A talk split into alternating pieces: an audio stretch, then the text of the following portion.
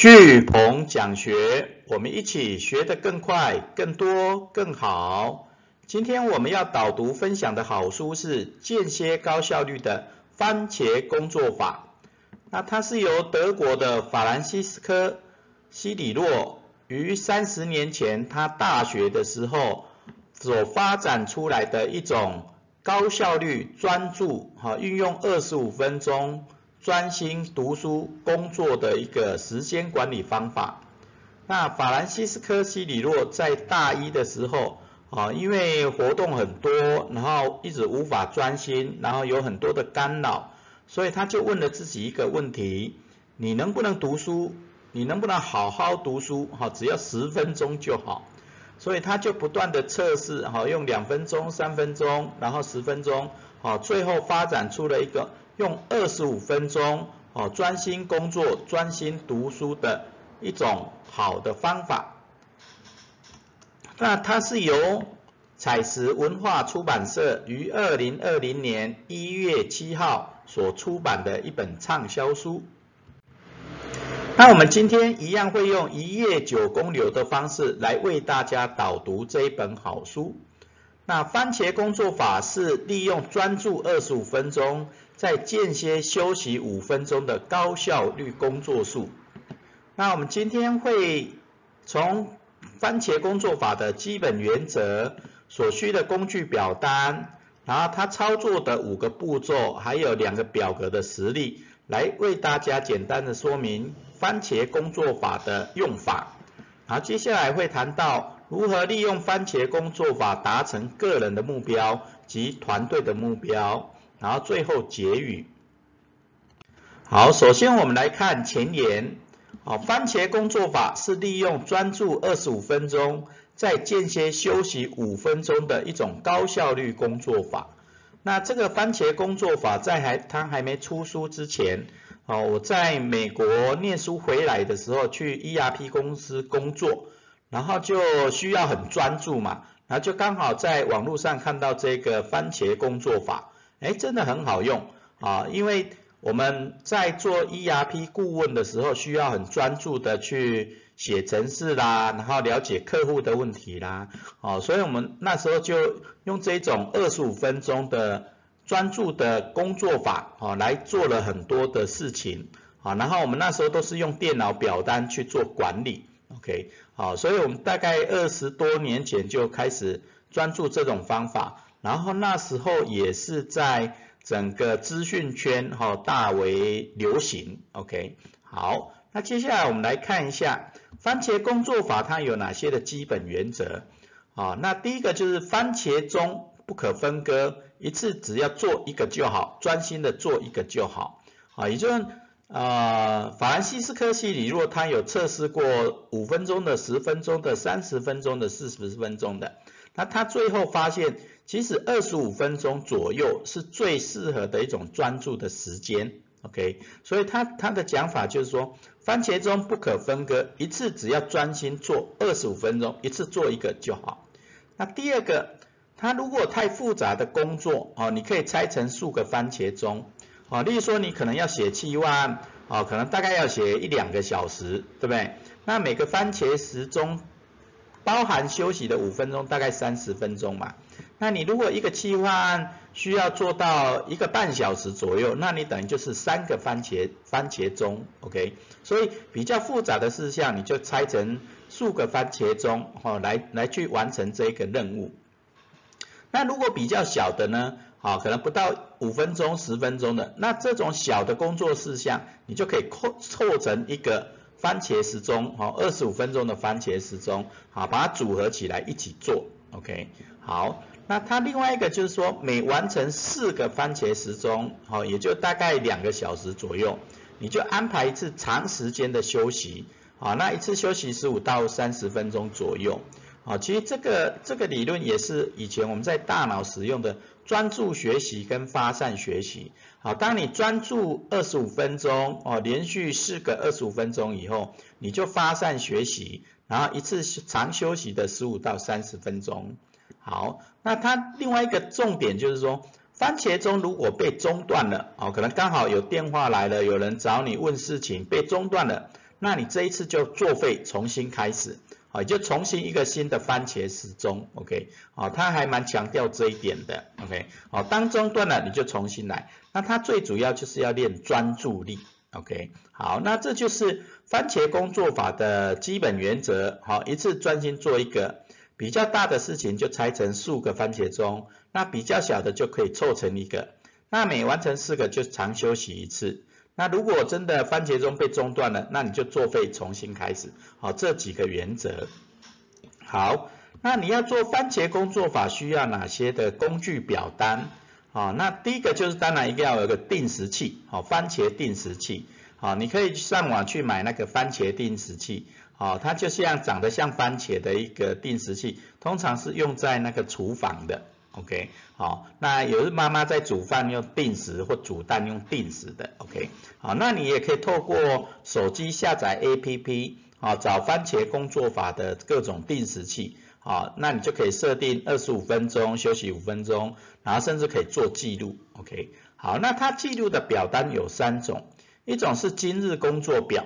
啊，今日工作表。那今日工作表最主要就是要把你今天的工作啊全部列表下来，好，那你把它列表下来以后，就排一下工作的优先顺序，OK，然后大概想一下，它大概需要几颗番茄，好，简单想一下。那工作表的下方会有一个，如果有临时的事项，可以写在今日工作表的下面。好，那事项盘点表，哦，事项盘点表就是。你在整今天整天工作哦，有一些杂事啦，啊相关的工作被干扰的，你都可以逐记逐一把它记下来，好，逐一把它记下来，OK，好，最主要是要做你的工作盘点，到底哪里做得好，哪里做得不好，啊，可以盘点一下，好，那如果完成了就把它划掉。那最最后另外一张最重要的表是记录表，好，记录表。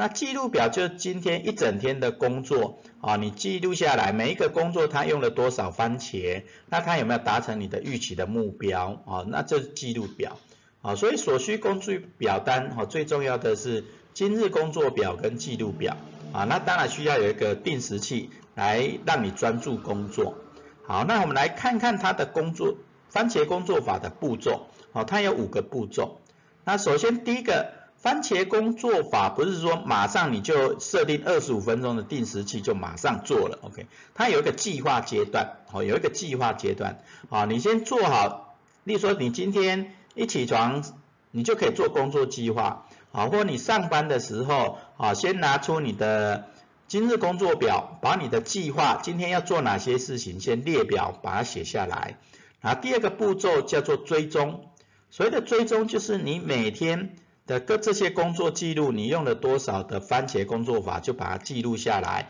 然后去追踪到底做了几个，然后做的好不好，啊，然后它的状况稍微追踪一下。那当然最重要的第三个步骤就是要记录，啊，记录，啊，记下每天你的观察，你的工作的项目，然后你是不是有哪些的被干扰的事项，也记录在事项盘点表里面。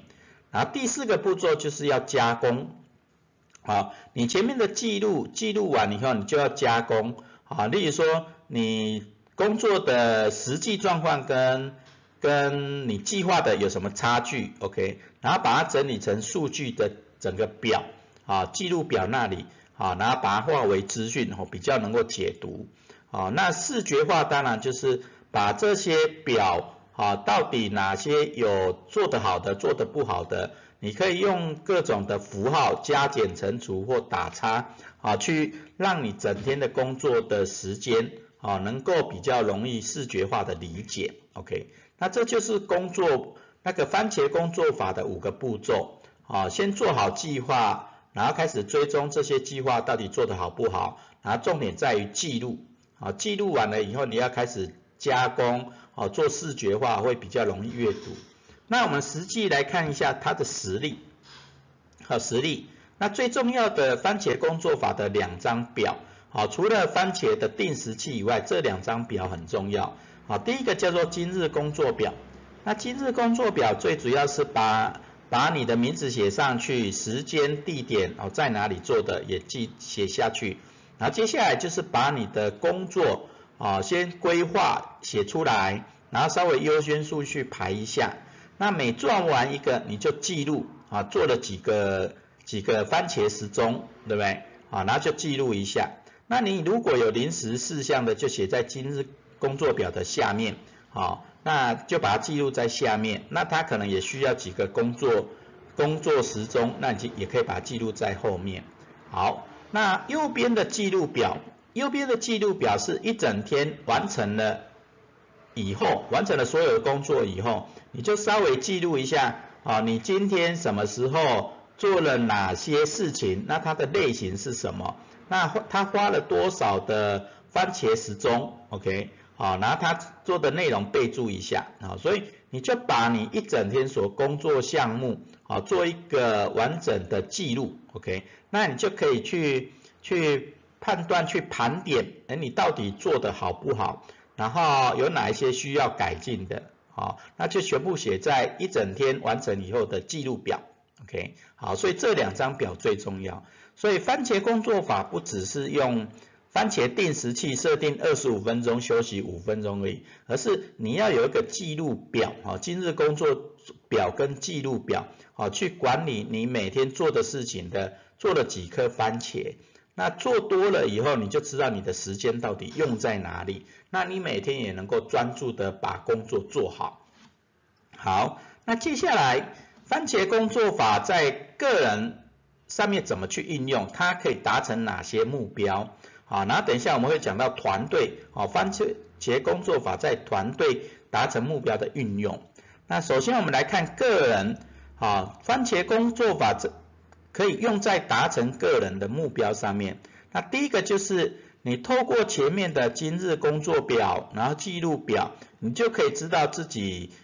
工作的时间的安排是怎样，然后到底有没有浪费时间。所以第一个就是找出事项所费的精力，好，也就是你有记录你每一个工作大概花了几颗番茄嘛，那你就知道你费了多少精力在哪些工作上面，啊，那你记录的时间越多，啊，一个礼拜、一个月、一年，那你记录越多，你就越知道你你的时间都用在哪里，好，我们之前有一句话嘛，时间用在哪里，成就就在哪里。那用番茄工作法来做记录，你就更知道你的时间用在哪里，那当然它的成就就在哪里，对不对？好，所以找出每一个工作事项所费的精力，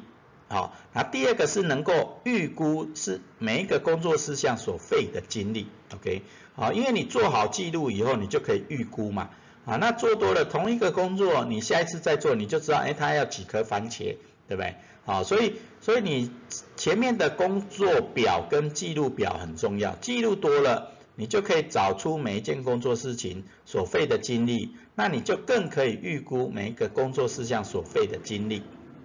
好，那它第三个好处是能够减少干扰，哦，能够减少干扰。好，那刚开始当然你在做番茄工作法会有很多的干扰，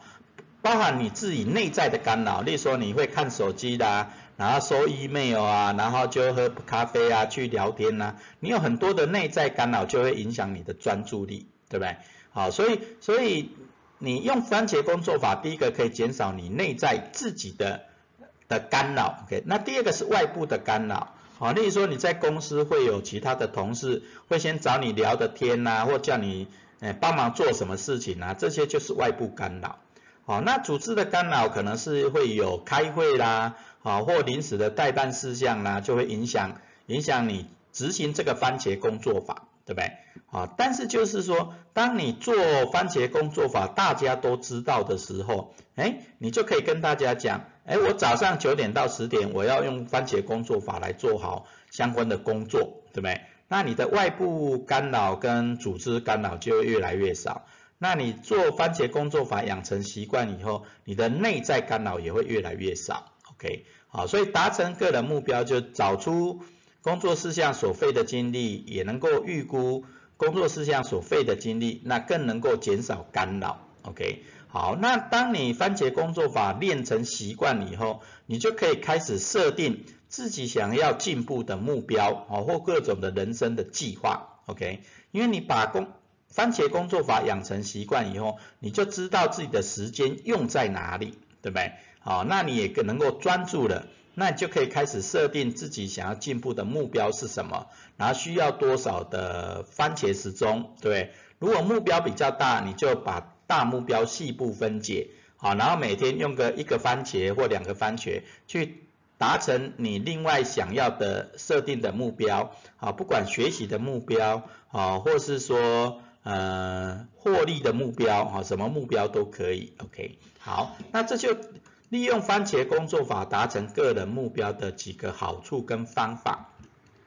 那接下来我们看哦，番茄工作法以前我们大部分都是用在个人嘛。那这个方法已经慢慢普及以后，很多人都大概懂得番茄工作法是什么。那接下来你就可以运用到团队上面。那运用到团队，尤其公司这种团队，它的好处是，第一个可以减少成员的摩擦。好，第一个是可以减少成员的摩擦，好，第二个是会减少不必要的开会，OK，因为大家都习惯那个番茄工作法嘛，所以你你就会每个人都专注番茄工作法的时候，第一个减少摩擦，第二个你就知道哎什么时候要开会，什么时候不要开会，哦，不要太多的干扰嘛，对不对？好，第三个，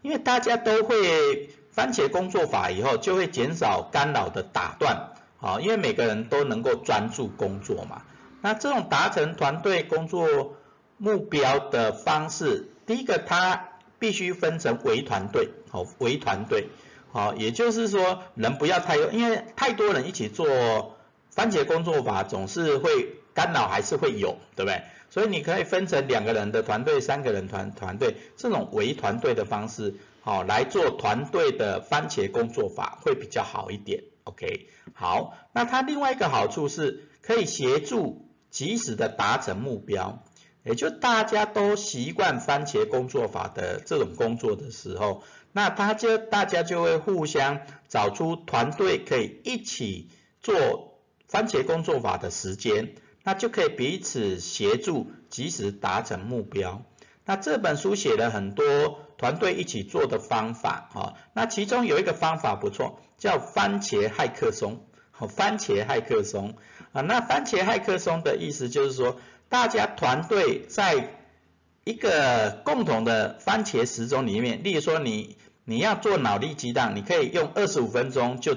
一起脑力激荡，好，激发新的创意，对不对？那你也可以用两颗番茄去做。那个脑力激荡，OK，好，那这个就番茄骇客松的方式，好，所以这个很适合团队要激发创意，然后激做年度计划、行销计划、业务计划，好，都可以用这种番茄工作法来做番茄骇客松的脑力激荡的方式，OK，好，